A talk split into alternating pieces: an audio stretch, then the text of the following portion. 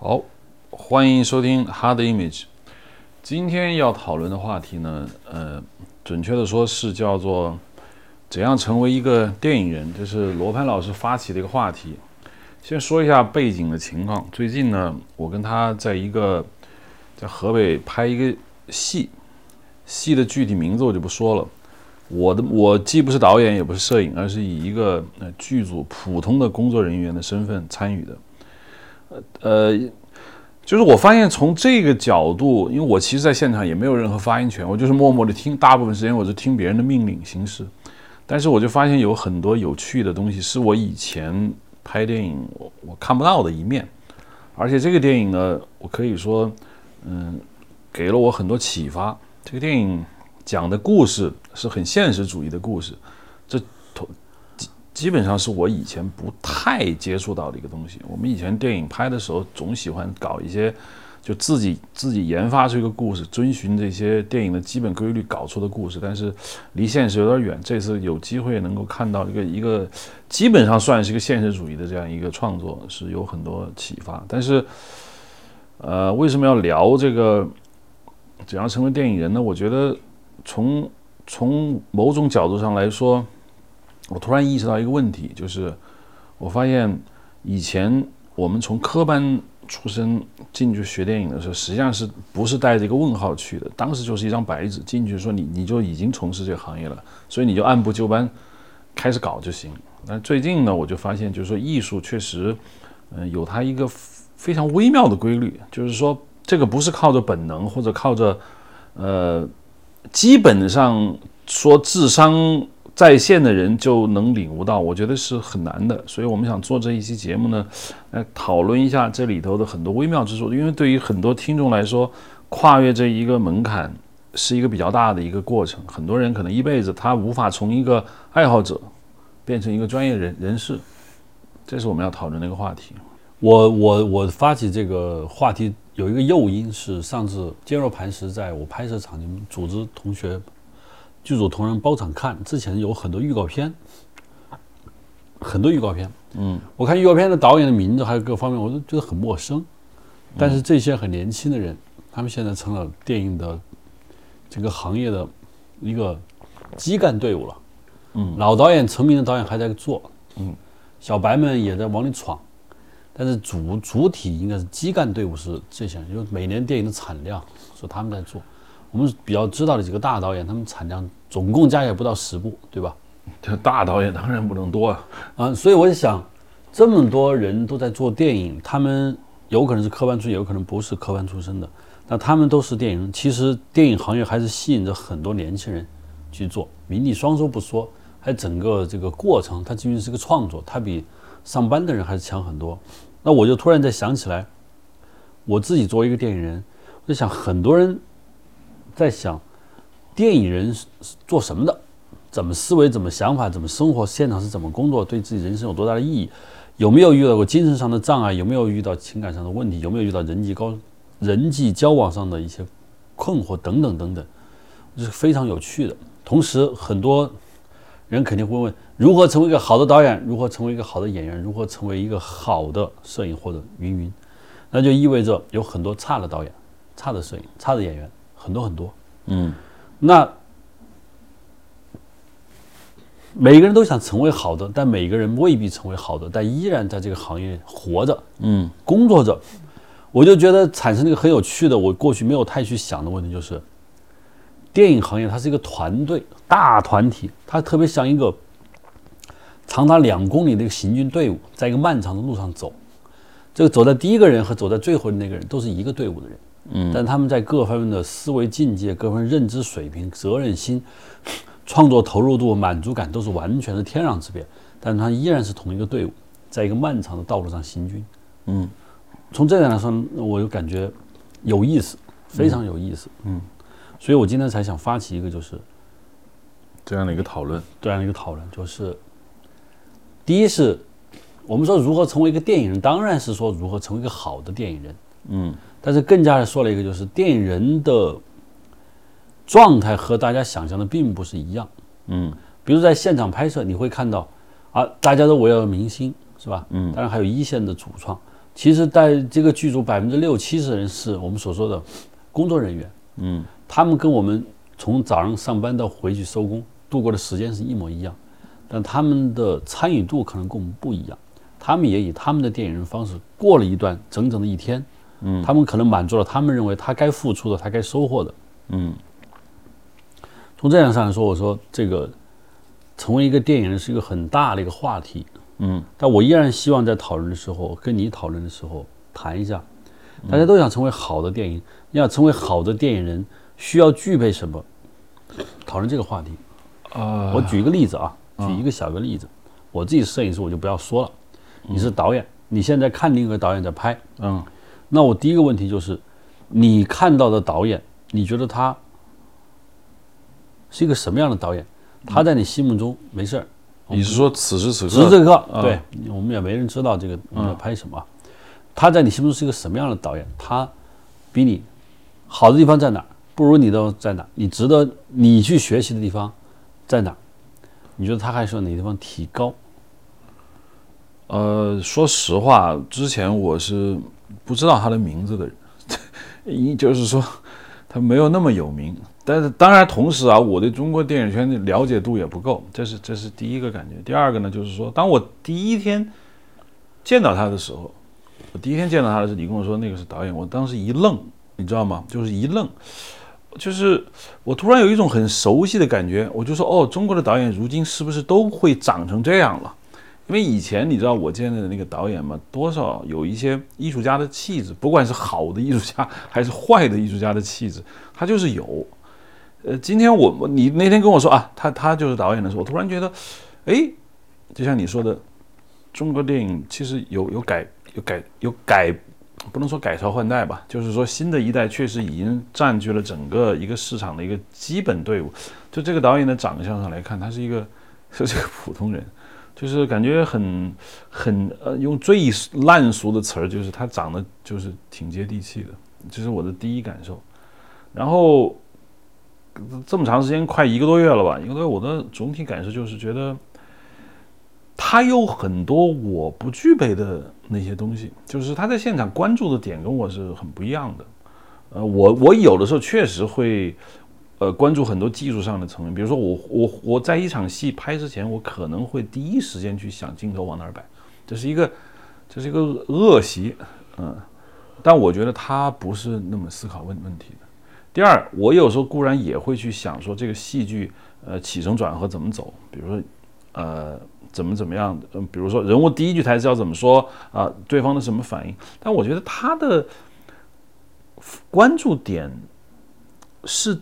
主题表表达，这个跟我很不一样。就他时时刻刻在关注他的这个戏的主题在表达什么，他好像很难快速的进到一个很细致的操作层面去做具体的指导，往往要通过你，你来给出很多现场的一些意见，然后他再反过头来去判断啊，一符不符合他的这个主题表达，跟我这个工作模式很不一样。我觉得，我觉得这不是一件坏事。啊，这是我的基本的一个感觉。他在什么地方超越了你呢？你刚才没有回答这个问题。什么地方超越了我？你作为你也是个导演，他也是个导演。嗯，他是一个，我觉得这次给我最大的感受就是说，我以前很多东西是错的。说真话，也不是自己贬低啊，就是说，不是我。我觉得有些东西是，其实你是认为好的，但是你过去一直没有去去这么去做，是因为你在模仿另外一堆好的东西。就是说，你会觉得，呃，乔治·卢卡斯《星球大战》那是好的，或者是，呃，那个迈克尔·曼那是好的，你你你你下意识的在往上面靠，他那儿是没有这些东西的。我觉得他没有，他更关心的就是人，更更重点的是他关注的还不是说跟他生活八竿子打不着的人，他确实是在关心他周围的人。他关注这个人，那当然，我觉得。你在某个方面你投入的时间比我多，那你必然这方面你处理的比我好。在智商相等的情况下，我觉得好的点就在这儿，就是说，我现在有个很大的一个改观，就是可能以后，呃，我会更多的去关心这种最普通的人的这种这种他们的一个情感的问题，不不是去太关注那些，嗯，说句实话，有点有点西方化，这个确实是我们以前就是那样的。把拍中国人拍得像外国人，OK，不对，要要把这儿的人拍成这儿的，其实就是个说真话，原本早就该做到的事情都没有做到，这是我觉得他比我好的地方。我先说一下我对导演啊，我跟导演最早是在洛杉矶的视频见过，见过一次，在视频聊天。当然，我们当时并没有聊太多的创作，因为他的摄影要换掉。他跟我见面，只是说罗老师希望你来帮我把一把啊。后来我我也知道他拍过什么，然后在跟这一段时间跟导演就是见面以后，我确实感觉到罗登。过去我们从电影学院出来一直走的路就是是去本土化，嗯，现在中国主流基干导演是是强调本土化，对我们电影学院说的就是去本土，就是说我们的类型电影学了很多，我们过去的场面调度学了学了很多电影的流派，我们希望把这些电影流派这些外衣穿到中国人的身上，对，给我穿衣服，穿西部片，穿意大利新现主义，穿新浪潮。穿各种各种，后来由西方逐渐开始穿欧美日，好吧，比如日本、韩国的这种开始穿衣服，穿。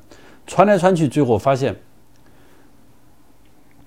没穿对，或者至少穿了一些衣服让洋人觉得，哎呦，像我们的人是吧？对，给了一些给了一些奖，但是这些东西已这个时代已经彻底过去了。现在的中国电影的导演是极度的是强调本土化，这个强调的本土化又和以前我们说的就是。在后殖民文化背景下的像西方献媚又不一样，啊，有一批导演不说了啊，嗯，就说你拍了一些中国的土特产卖给洋人，不是这样了，现在荡然无存，现在就是本土，就现在强调本土化是强调什么？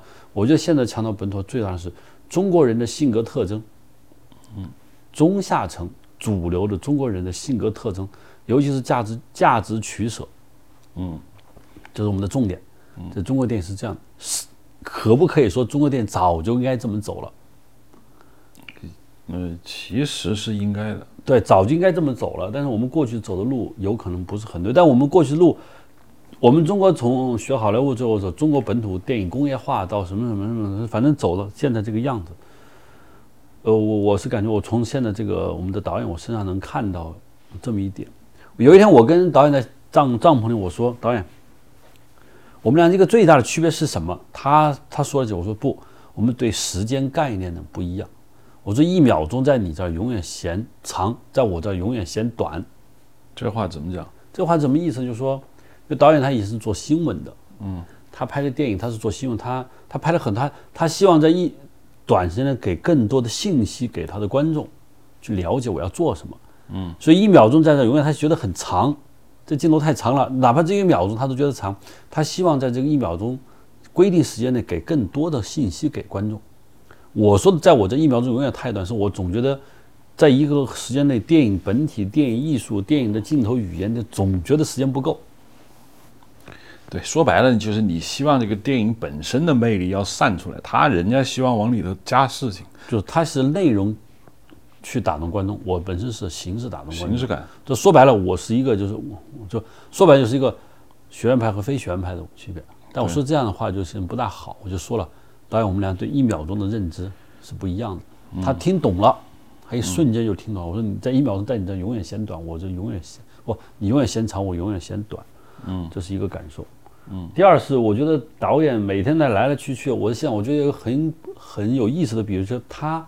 我们的导演就像一个活活有有活着的剧本，他就像一个剧本在路在现场走来走去。我觉得我从导演看他的剧本到他的人，我觉得是高度一致的。嗯，他就是一个肉体剧本在来回移动。嗯，他希望把他剧本中传达的东西能够传达给别人，为别人所接受，并且通过工作人员的手段把它表达出来。嗯，我觉得导演其实内心并没有一个完全的对影像。镜头语言各方面说，我有一个，我有一套组合拳，我打出来，看是什么样。他可能没有，他内心可能有一些模糊的概念，模糊概念，然后他就开始就要求我们来去做。他和演员之间的沟通，大多数情况都是都是如此。嗯，所以我感到，我们的导演跟我一个很大的区别在于，他对内容的重视程度，远远超过了我。虽然我是假着。表达人物、表达情感，塑造人物，话是这么说的，是打着这个旗号打着这么一个旗号是在做事情。但我觉得我实际上内部还是希望能把所有导演所想要表达的这种情感东西，化为我熟悉的，化为我认可的，化为我我日比较推崇的一种语言形式传达出来。我像个高级翻译，隐形的高级翻译，把他这套语言翻译出来。他为什么不是直接的？也就是说，导演那天跟我说，罗潘，没有你，再普通的人拍出来，我电影都能看，嗯，不需要你来，就随便找个台的人来拍，他都都能看我的电影，都能看。嗯，话虽然有一些让人觉得有些不不大容易接受，有道理，但你仔细一听，就是有道理。对，因为他他投资人各方面打动他，不是因为他有什么语言系统没事，他的内容本身驱动。而中国现在这个电影是要内容的，观众接受是要内容，观众只看九在电影院黑屋只坐九十分钟就走了，九十分钟前后九十分钟之后都跟这个片子毫无关系，没有时间搞你这套电影语言系统。而且我觉得，就是说你的那套语言系统，或者说我们熟悉的语言系统，是要求观众有基本电影史的理解的，就是他他知道这个东西怎么来的，他才能看出妙处。就好像我们去看别人下棋，你要是不懂棋，说句实话，你真的是很枯燥。一旦懂棋了，你才能够品味。但是现在电影观众显然不是这个状态，所以我一直在说他的电影。那天那个制片人在一个角落里突然间把我抓住，说：“你的这个电影有信心吗？”我说有。他说：“为什么？你要说给我听。”我说：“不管这个电影拍的怎么样，这个电影洋溢着一种中国老百姓特别喜欢的味道和气质，这东西就是老百姓特别能感受到的东西。”我说：“你只要抓到这一条，哪怕这个电影现场拍摄出现各种各样的问题，我相信这个电影一定会成功。”他他开心死了，他就蹦蹦跳跳的就跑掉了。这个是以前我自己做电影的时候，其实我完全没有想过的这个这个点，完全没想过。说，哎，你你有信心吗？说问我这个话题会不会很奇怪啊，我没有信心吗？说老实话，有时候就真没信心，就是你不知道自己在干嘛。嗯这观众像一个，我觉得观众像小学生，就是我们经常观众像，确实在电影课程上他像小学生，但是这些小学生都会进入初中、高中，随着时间他都会进入初中、高中。这就是网上有很多的短视频在介绍电影，嗯，讲经典电影，就是在对观众进行电影教育。就但是我们面对观众，现在他是小学生，但是他过几过几年他就变成初中生，变成高中生，嗯，但小学生永远在，电影永远是对一帮小学生在拍，然后一点点过渡到高初中、高中去。所以我想刚才想说。咱们说成为一个电影人，我现在认为你要成为一个电影人，你最最重大的一个任务是你要用个很官方词汇，要与人民同呼吸。我就回去读延安文艺座谈会。呃，你确实要，你确实要跟他们同呼吸，不能共命运，要同呼吸。啊，你至少能够能平视他们。你没法仰视了，因为他们就是大多数普罗大众，你没有办法仰视。但你绝对不能俯视，你俯视这个，我觉得在中国电影，你作为现在的电影人，你的活路很很少，对，就是很少。一定最起码是平时都是呼吸，要要真的能去感受这些，你没有对这些东西没有感受度的话，很难。不过很多导演啊，或者说很多从事这个行业的人，他也没觉得自己要俯视，我觉得他内心深处。他他应该没有这种想法，说我要审视他们或者要俯视他们。可能第六代的人有这种想法，但是现在的年轻人应该没有这种想法。但是我觉得可能缺一个东西，就是你知道，你以前你肯定遇到过很多学电影的人，比如你是老师，你也见到很多学生，那你就发现学生最大的问题不是说他现在什么都不懂，比如说怎么拍啊，镜头语言，这个不是问题，因为你你迟早你会懂。主要问题在于什么呢？他们对生活缺乏感受力，就他们隔生活非常之遥远，还不是说，呃，他们是在一个非常封闭的环境下长大的，不是，他们很自由，父母也给了他很大的一个空间，他们从小也没有受什么压制，但他依然感受不到周围人的情感，他也很难去观察和总结你周遭的世界在发生什么样的变化，你让他说两句，他一句话都说不出来，这个能力从小就欠缺着。把你抬上了一个导演的位置，我相信你不可能拍出好作品，除了模仿一些那些好外国或者好的电影模仿，而且是拙劣的模仿。我我今年早一点，我学校不是学生作业在实习，在浙江滁州，我去了一趟，我看了一天同学拍摄，气得中午饭真的一点都吃不下。万波让我吃饭，我愣他们那里头说，我愣是一口没吃下，我在车里就是气的不行。为什么？我一个滁州农村啊，我们我们传媒学院的学生过去了，嗯，拍了拍了以后，我为什么气的？就是说，学生能够眼睛能看到，就是老戏班子，村里的老戏班子，非遗，老人，啊，就能能看到全是这个，就是好吧，就这些东西。然后拍的学生作业就是一个年轻人在街上在小镇上晃，遇到了另外一个陌生女孩，就一路追踪，女孩没了，女孩就消失了，好，就这样。后来我说这个故事不好啊，我说这个是莫名其妙，有点太模糊。然后这故事改为，因为一个男生在小镇上晃，突然看见自己的女朋友和别的男人在一起，他一路追踪，然后发现女孩没了，于是他发微信骂了他一顿。但我为什么气啊？就是说。这个单薄啊，但是人家说这就是他的生活。我这这是单薄到底记得不？我不管你是不是生活，就打动不了你，打动不了我。嗯，这是我和我现在的导演们，就他说他的个人生活，就是他他自己的大学毕业啊，嗯，在工作单位工作学生，他能写出这些东西，他的感受这些东西，我觉得他是有意思的。这绝对不是在我们像学校我们学的那套东西出不来。我们我们以前电影学院，包括是传媒学院教育学生，你怎么？弄是弄不出来的。上次就是你们那个传媒学校有一个学生作业的开题报告，我是远程就听每一个学生讲他的故事内容，就我倒没生气，就是我最大的感受就是，第一，模仿痕迹非常之重，就每一个故事你都能知道背后的原型是什么，但也不能给他点破了，说你就是学谁。第二个就是什么呢？就是作品有一种。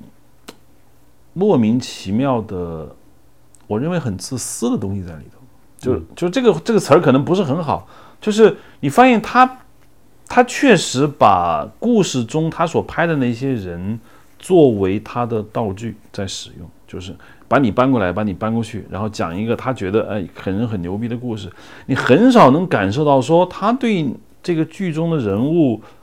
有非常直接和真实的感受，不管你那个感受是是恨还是爱，大部分时间都是虚构的一个其实自己不是很理解的这样一个角色，就打算拍。但是我我也说回来啊，上次我跟你说过，就有些东西跟聪明与否无关，他岁数没到，我看岁数没到，尤其现在整个社会的整个寿命拉长了。过去人三十岁就很成熟了，是吧？你现在三十岁，你要减十年，就是过去就是过去的二十岁。我们现在四十岁，其实就是过去的三十几岁。你你到这个时候，你才慢慢懂哦，原来人和人之间是这么一个关系。他岁数太小的时候，这没办法，真没办法。你再怎么说都没用。但你要成为电影啊，就当下中国电影人，你确实需要有对社会认知的敏感，和对就是刚才说的是你要跟。普罗大众保持一个同呼吸平视的状况。第二，你有一个就是真正的对社会、对社会价值观和人生感悟的一个敏感性。但我们做学生这么不敏感，我也不知道是为什么。而就那个村子里就能看见一个非遗，就看见舞狮子，就看见一个祠堂，就是活生生的那个农村各种问题，他那是看不到。就跟外国人来看中国一样，首先去看一些浮光掠掠影的东西。他他们对于农村，对他们来说也是一外国人，嗯嗯，所以，但是我是这个意思啊，就是说，你从事艺术的人肯定跟普通人不一样。有很多人问我，啊，说，哎，那怎么样才能够好，就是成功？大概就是一种成功学问题。我其实一直是这么回答的。我说，如果你在学艺术的时候，你就问自己一个问题：你是更愿意拍一个所有人都觉得。很土，很土，完全不着调的，但是是表达你的东西，还是拍个很高级，让所有人鼓掌的电影。如果你的选择是前者，那对不起，你已经接近成功的边缘了。如果你的选择真实的选择是后者，那你可能还需要很长的时间摸索。真的是这样，就是谁第一个把形式感这个东西戳破，谁就走得比别人更快更远。谁有人一辈子会被形式感挡住，就是这样。当然也有人很慢，但是我的意思就是说，你如果在学校里学艺术，你第一天你，你某一天你发现形式感竟然如此之不重要的时候，哎，我觉得那一刻的到来就是你上道的一个标志。那天在片场，那个我们那个 Trinity 那个操作员他就问我，说：“哎，罗哥，你觉得我拍的怎么样？”哎，我我要怎么样改进？我说有一天你突然觉得自己拍的怎么样已经无所谓的时候，你就你就可以可以了。嗯，他他还在关注这个，当然我的话很打击风啊，因为我也没办法具体说什么，但是我就是这个意思。还有一个问题啊，就是我我和导演，我住在监视器棚嘛，我发现有时候我也在判断过还是不过。我看导演说什么，我也不说话，又不能我来喊过。我导演喊过和不过的时候，我一直在想。他喊过和喊不过的原因是什么？我觉得我们导演百分之九十是由表演决定的，就是一个场戏的，嗯，一个镜头的表演决定了这个他认为对还是不对，来决定这个镜头过还是不过。嗯，对于我来说，那可能有很多因素，嗯，镜头的不完美啊，嗯，场面调度不好啊，或者这个镜头总觉得就是味道没出来，当然有跟表演有关啊，嗯，各种原因。但是我觉得我们的导演他只跟这个戏。到没有到他想要的意思出来，那问题就来了。其实我们这个戏演员那么多，每个演员的表演，其实你也看得出演员表演的风格完全不一样。嗯，那我的问题就是说，大多数大多数人，我认为成为一个电影人是指当导演，不是说当录音师、当摄影师。有人可能想当演员，就是演员、编剧、导演，这是我认为大多数最容易的、最最容易的。嗯，就是摄影师那些都不说了。嗯。我作为摄影师，我在现场拍，其实我对摄影关注并没有你想那么多。我也在关注这个，比如说我们的男一号，嗯，男二号几个人的戏。我当时我在看，我想过还是不过，嗯，对还是不对，嗯，我我想问的问题就是说，你认为，在你心目中好的表演，作为一个导演啊，嗯，好的表演是什么？我们现在这个戏里面的演员的表演的状况是什么？这个问题。没，嗯，好的表演是什么？这个问题，嗯，没答案。就算你让我说我个人感受，也也也这太或者改一个问题，就是说，你作为一个，你认为一个导演在作为导演在组里头面对诸这么多演员的时候，嗯，导演应该怎么办？比如说，你举个例子，嗯，演员有不同的演戏方法，嗯。演员有不同的人物的理解，跟你是大相径庭。嗯，演员有演员搭配戏，你发现戏和戏的戏路不一样。嗯，有的演员你觉得情绪，没他的戏，没他的镜头，他情绪就有有有伤害。嗯，啊，你有时候觉得大明星，你说他戏不好也不合适啊，你要用个方法，或者你觉得你跟这个演员一会儿一个想法，嗯，你怎么去平衡啊？这都是我们现在我的我对于这个问题的回答是始终如一的。就是给予演员绝对的信任，因为什么呢？在我看来，把事情做好是一个层面的事情，但是比这个层面更高的事情是你做选择，你选择了他来，就像你结婚一样，你要接受他所有的一切，你不能说你选他来了之后，你还要现场对他进行改造，就很难做到的。当然啊。段位够高的人可能能做到，说把他的戏给掰成什么样子，那我觉得是很难的。你选他，就要充分的信任他，而且让他感受到你对他是信任的，所以他才能演好。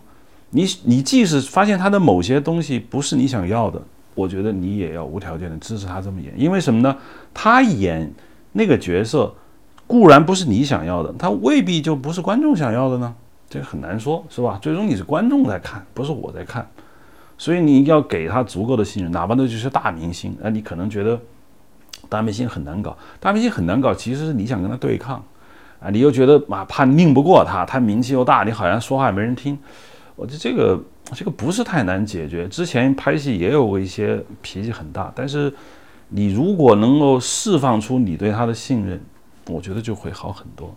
这这是我的第一个层面的回答，就是你你你你选他了，而且是你选了他，不是他选你。你上来跟他说你这不对那不对，小演员会说好，导演我我改我改，大明星会说怎么回事啊？你那你干嘛用我呀？这个这这个你很难回答这个问题问题，你要是要信任，这是这是。哎，还有什么问 题我都忘了。我我刚刚说了，就是演员和演员有成演员跟演员之间有群戏啊，群戏有差异。要平时聊，不要在片场聊。片场聊，第一浪费时间。你也知道，我们这个现在也出现这个问题。现在花几个小时去聊戏，不要。我做导演的时候，经常是这样，就是说，提前跟演员有一个非常好的沟通。拍完戏的时候，大部分时间跟演员坐在一起座谈，不要去聊具体一场戏。其实你就不停在传达你的观点。啊，我想喜我喜欢什么，我想要一个什么东西，我这个戏要表达什么。其实潜移默化，所有人会被你这种平常的工作会归拢。而且演员可塑性非常高，他现场演的时候，你发现不对，实际上他是过去这么一直演过来的，他就这么演。你在现场突然说啊，你这样不对，他懵了。而且你要从一开始就去引导他，可塑性很强，是你选的演员的一个能力。如果你选到一个演员可塑性很弱，那你干脆不要选他，他一定会慢慢的契合到。你所要求的那个程度上来，这点一定会发生。我是这个这这么感觉到，就平时下功夫。比如你遇到一些演员，嗯，他确实因为他不是主角，这场戏也不能落在他的身上，嗯，但是他要求表达，要求给自己加戏啊，嗯啊，或者做一些比较夸张的一些行为，或者是什么的。一般说来不会伤他的面子，会拍，但是后期会把它剪掉。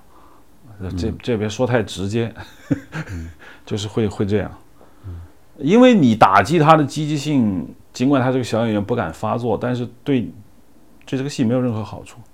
嗯，那我我我拍这个呢，我这个戏呢，其实对我难度没有那么大，所以我很多时间就在关注这个表演，我特别关注表演对还是不对。当然，你刚刚说了，你认为对未必对，你认为不对未必不对，有可能是观众来判断。但是导演在这个作品在面对观众之前，我认为通常是导演我想要对演员传达出我想要的那个人物，他有没有接近？对他完全不接近，你当然是不不行的。对，但问题是在于另外一个就是，我觉得演员，我我在拍这部片，我突然感觉到什么是好的表演。你刚才说没有语言表达，很难说，那这很难说。但是我从现在观众的观影的这个习惯和我作为一个观众观影习惯发现。好的表演不是表演的正确，不是准确性。嗯嗯，我认为就是好的表演。我上次跟你说，就是就像手指月亮，它指向了准确性，指向了准确，它并没有准确，指向了准确。嗯，我说观众，因为观众会把一个一个人物想象成他心目中的某一位，嗯，某个影射的，那每个观众他的想法是不一样的。你特别准确的传达一个人。我说第一很难，第二未必能讨好。比较正确的一个好处是，这个演员有可能不是刻意的，有可能不是有意为之的，但是是在一种潜移默他他指向了某种可准确的方向。嗯，变化很多。嗯啊，就我刚刚说的，你也不知道他下一步会干嘛。嗯，或者观众不知道他要干嘛，他的眼神是忽闪的，但是他指向了某条准确的地方。要要达到。你说的这个境界啊，以我的个人观点看，就是说我偏好去选择那些，呃，除了演员之外的生活还比较丰富的演员。比如说，这个人是个导演，是吧？这个人是一个，呃，有很多社会活动的一个演员。他不是纯粹从小拍的戏拍到大的，呃，甚至是一些就是。呃，我觉得书读的比较多的演员，就他比较容易理解你要的那个东西。这个理解一旦他理解之后，我告诉你，眼神里就一定有。一旦眼神里有了之后，他的整个肢体，他他是会受控制的，而且你是能感受到的。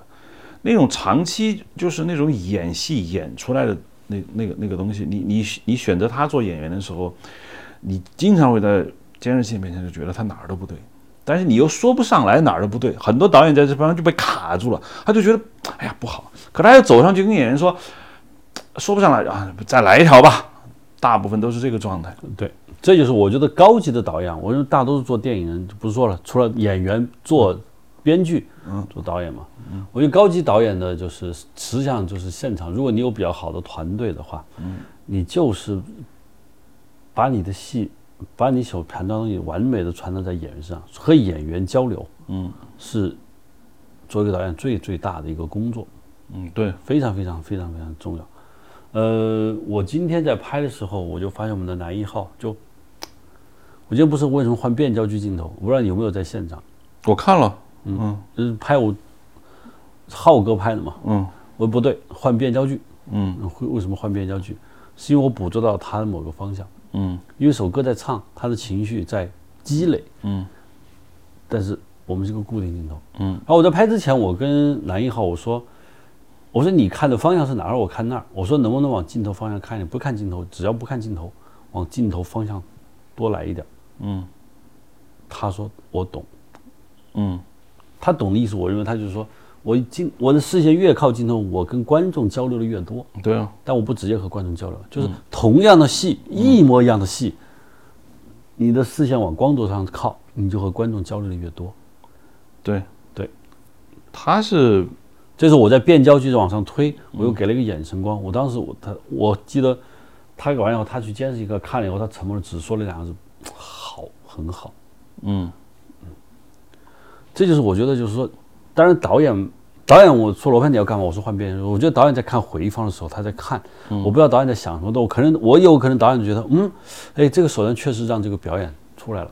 嗯 不，我意思不是我我是我说就是说导演能明白，我觉得观众也会大概能明白，也对就是。但我说这个表演的，你刚刚说的悟性啊，对，这个悟性，因为我们现在这个主演，他是一个就是我觉得很杂的人，而很杂的人演戏会非常好啊，反而那些受过很严格训练的人，从就身上有一少一点灵性，就给给给训出来了。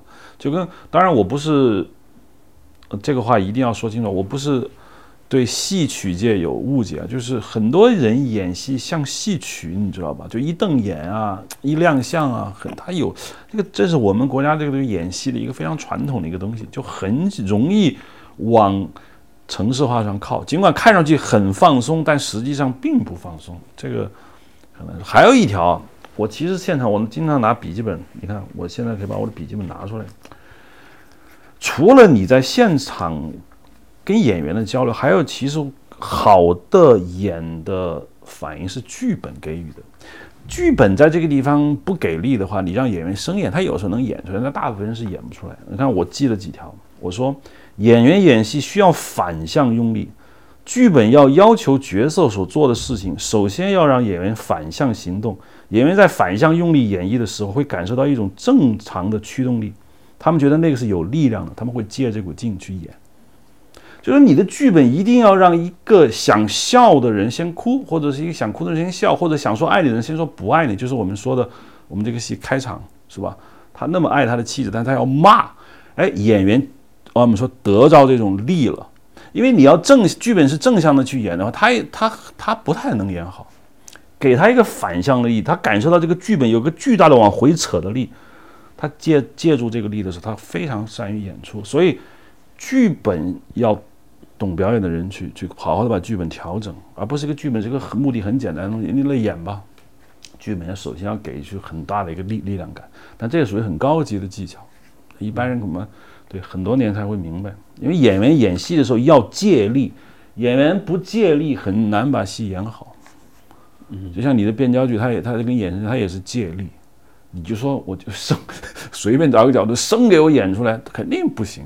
嗯就是说，我看他，我说把视线往镜头上稍微多多给点，他马上就明白了啊。就是我我这是我要所说的，嗯，就刚才说了，大家都是参加想当电影人，不是导演、编剧、演员嘛？对就说我们就不说当演员，就是我还是想强调，对电影认知大量的看电影，对电影的认知这些东西是一个基本功。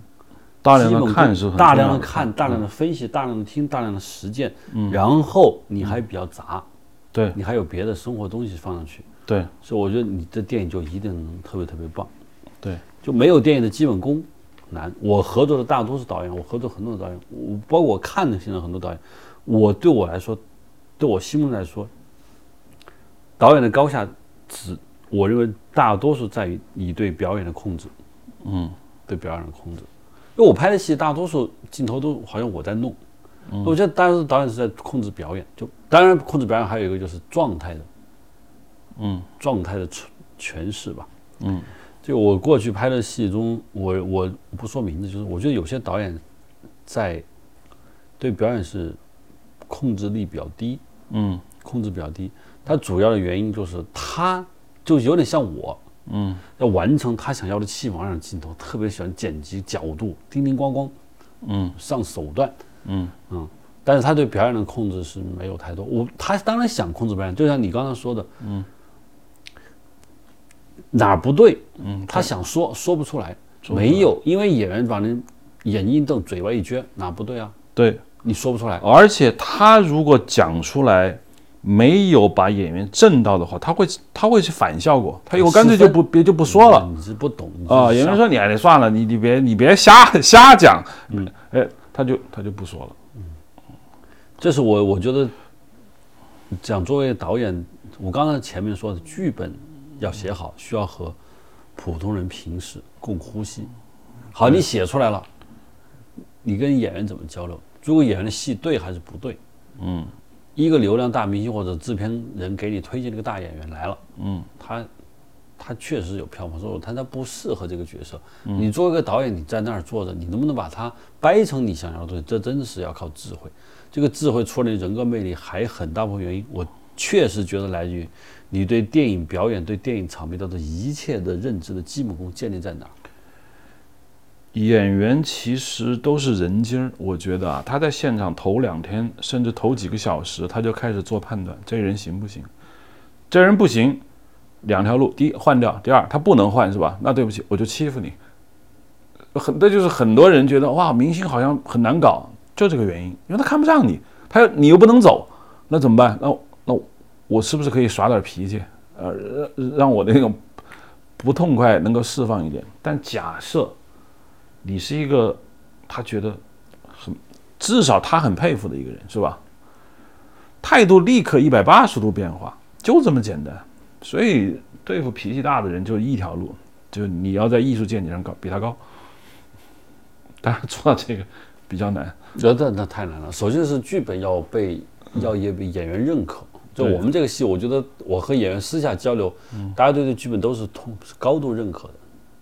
除了对自己的角色有点少，戏有点少，对，对这个剧本是高度认可。第二是，嗯，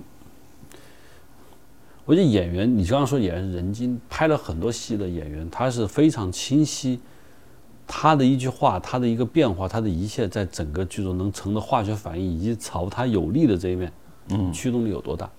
嗯，我我是这么能感受的。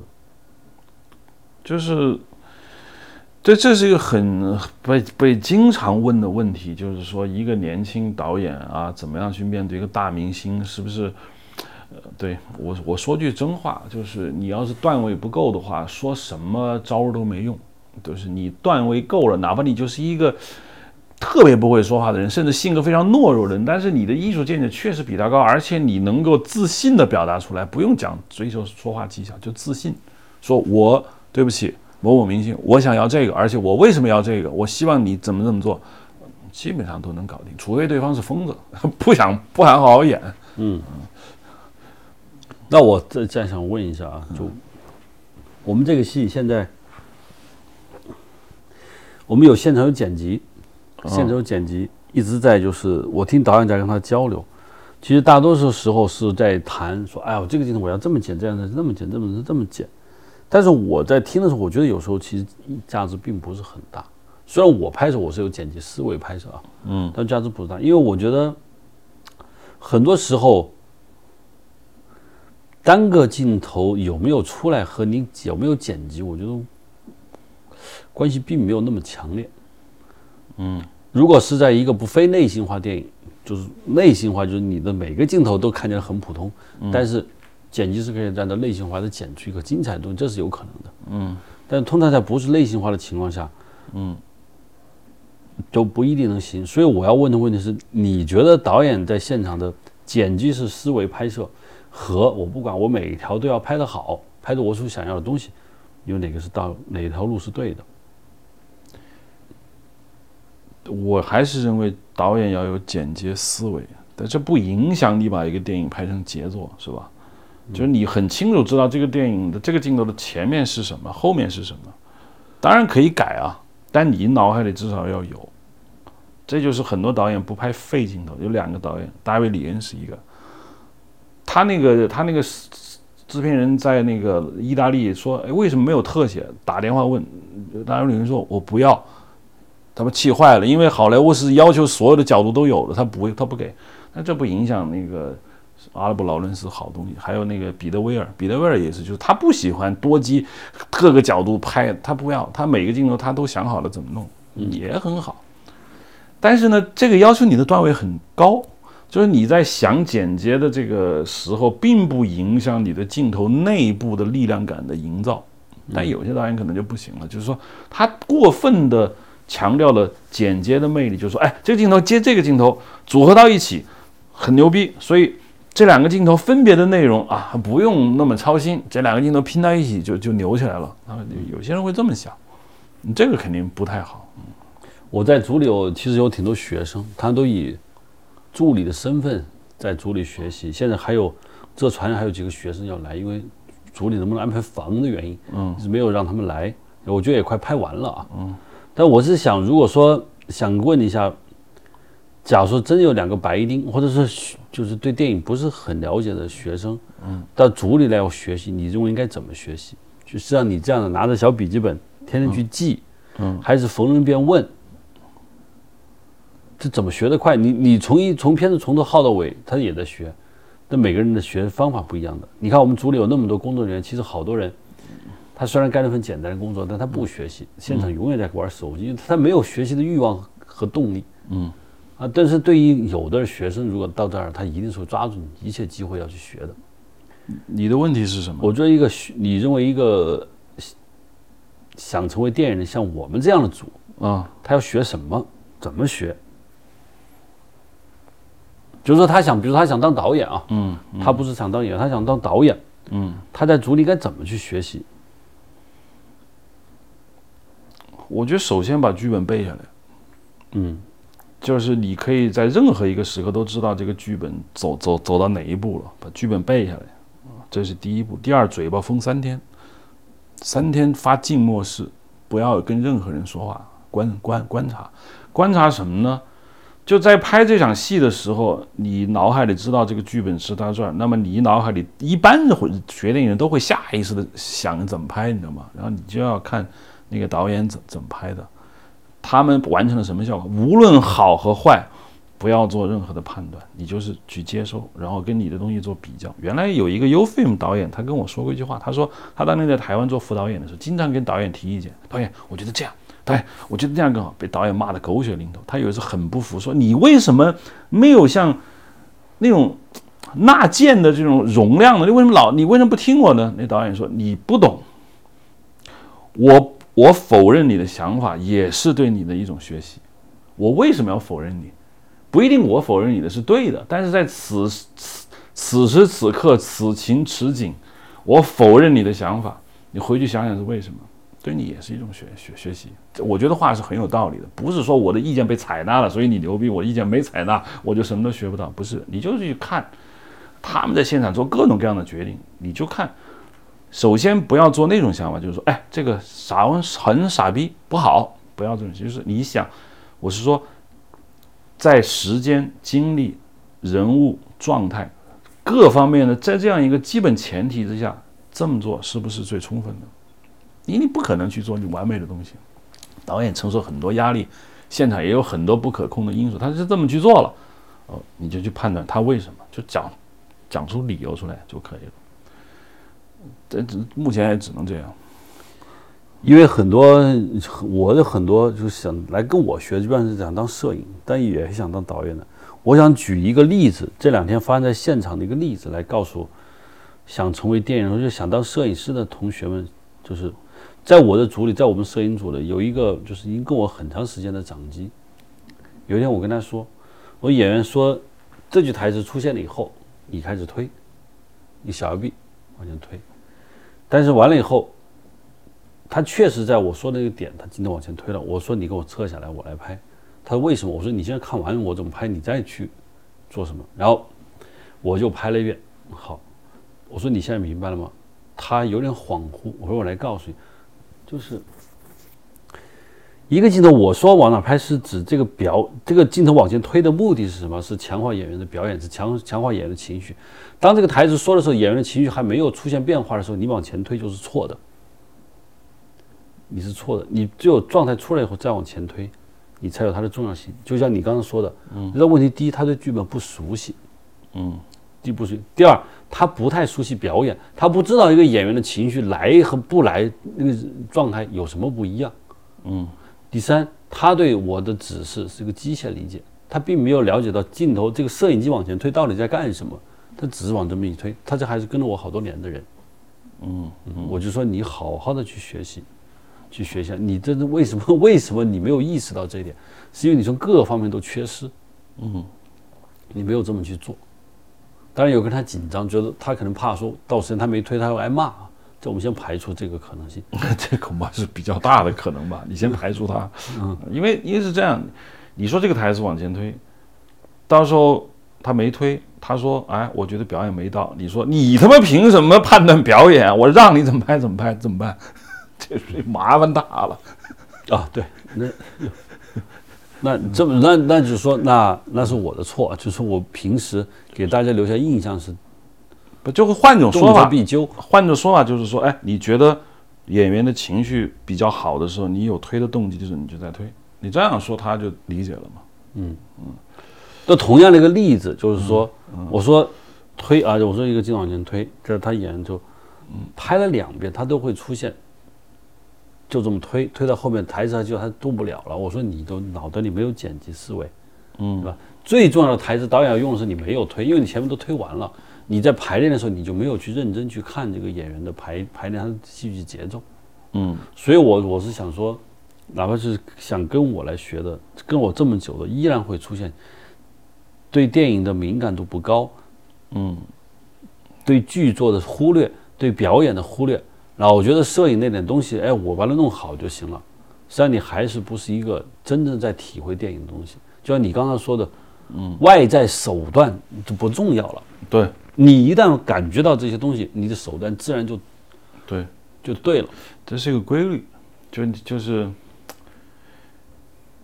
就你需求什么东西的时候，它总不来；一旦你不再需求这些东西的时候，这些东西就很容易得到。你不再把技巧当回事的时候，你就发现技巧掌握起来很轻松，就就这么回事。所以刚才我们说了这么多，我依然是感觉。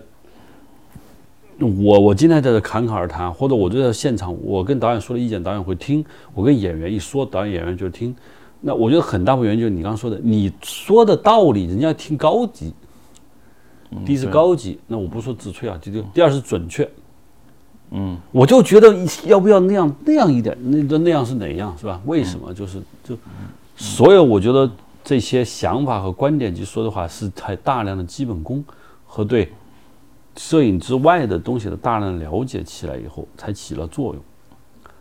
对，但我们很多想来做电影的时候，他这个思维是相当单一的。说导演会写剧本，会弄起来，导演有没有需要一个很 很破碎的人生，所有复杂的背景？对，对，演员需不需要这个？现在问题就在于，就是说，在你纯纯教诲的这些话语的背后呢？其实对他的要求是非常高的，但他确实现在没有达到，他没有达到，不仅在记忆上没有达到你的说的要求，而且在听不听得懂你这些话的层面上，他也没达到。或者说你现在讲给他听，他听不懂，听不懂就意味着他没办法成长。那这个问题怎么解决？我先问问你，就是他不懂你在说什么的时候，你要跟他说这些。对于我来说，优胜劣汰，嗯。对于我，因为我面对是个群体啊，就是听得懂的人自然听懂人往我这儿靠了，听不懂人就就没有在我的边上，就是不不会跟我来学。但是对于单个的这个听众来说，就他来身上没有优胜劣汰，只有生生和死的选择。就我希望他们能够，就是尤其想来学电影的，却需要这个，不要单一的东西。对，我们说这么多，朱老师听不听得懂，也不是很重要。对，主要是听懂的人懂了。嗯，对，少走了些弯路，就有就是换句话说，听众中有根气的人，自然就往上走了；没有根气的人，说再多也没用。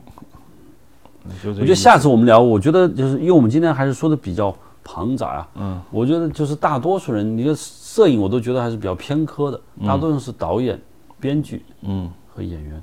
我觉得，我觉得我们下次聊的时候可以，我们还继续这个话题，就是不是？其实成为一个导演是大多数电影人的梦想。嗯，对。到底成为一个什就如何成为导演？成为一个什么样的导演？选择自己适不适合市场，还是艺术片，还是商业片的导演？这条路该怎么选择？其实导演会面临很多很多问题，决定一个导演成功与否有很多很多因素。我还觉得还是要，你可以跟大家再多说一下，这些东西是非常非常有趣的。呃，对。这你让我突然说，其实我我也不知道说什么。但是我我我有一些，其实就是在你没有问我这些问题之前，其实我有一些感悟，尤其最近这几年感悟比较多。我就我就一直有发现，就是说为什么有些人他好像就确实能力比一些人高，就大家的努力程度其实差不多，没有人说特别懒惰，懒惰的人这就不不提了。但是在同样努力的情况下，确实有一些人的导演的才能比别人强。好，很多人就问这个问题，就是为什么他强，为什么就有些人弱？我觉得这个问题细究起来，嗯，很值得探讨，就非常适合去讨论说怎么样去成为一个好导演，不是成为一个导演，就是怎么成为一个好导演。我觉得，就我目前的观点来看，嗯。咱们可以下一次说，对我就说一一两句就行。就是我目前的观点来看，就是它特别深刻的反映了你对一个事物的基本态度问问题。就是说，很多人对一个事物的态度，一开始我认为啊是敬是害怕的。比如说电影，他是害怕的，他觉得自己好高好大，是吧？他够不上，他一开始是这么想的。这么想绝对没有问题。一开始确实很多人会跟你说啊，电影其实不用那么害怕，其实它是你可以够着的。关键是第二步，很多人都走错了，就是当你学到一个新鲜的知识的时候，你一开始是恐惧的心态，一旦掌握了，我告诉你，百分之九十九的人会进到第二个状态，就是他没什么，立马变得很轻视他，你知道吗？觉得自己差不多了，缺乏对对一个东西缺乏敬畏之心，这是我见了大部分的这个学导演的都是这个。包括我在内也是这样，一开始觉得好难好难，这个难度提升了你的征服欲，但一旦你征服了一点，你觉得哎搞定了，剩下的时间是我该去啊想想怎么样去拍出牛逼的电影，放弃了对电影本体的认识，这个东西一定要跟要要说清楚，就是不能把事情想得太难，但绝对不能把一个事情想得太简单，这样的话大部就很你很难有探索。的这种精神，而电影说句真话，是一个人一辈子的过程。你上次不跟我说过吧？杜可风还是什么的人？对，包括他们这些人，他们都不会说：“哎，我懂了，我现在要要开始玩花活了。”都还在不持续不断的探索，这份心很重要，这才是成为一个导演吧，好导演那个基本素质。我听到太多人开始跟我聊，我要创造出什么什么什么东西，其实根本没到那时候。天底下没有几个人敢说这样的话，好吧，就聊到这里吧。欢迎大家啊收听 Hard Image，Hard Image 可以继续在 Hard Image Pro 直接收听，或者在小宇宙，因为小宇宙目前为止是最全的这样一个第三方的呃那个平台，或者直接在苹果手机的播客软件下载收听。谢谢。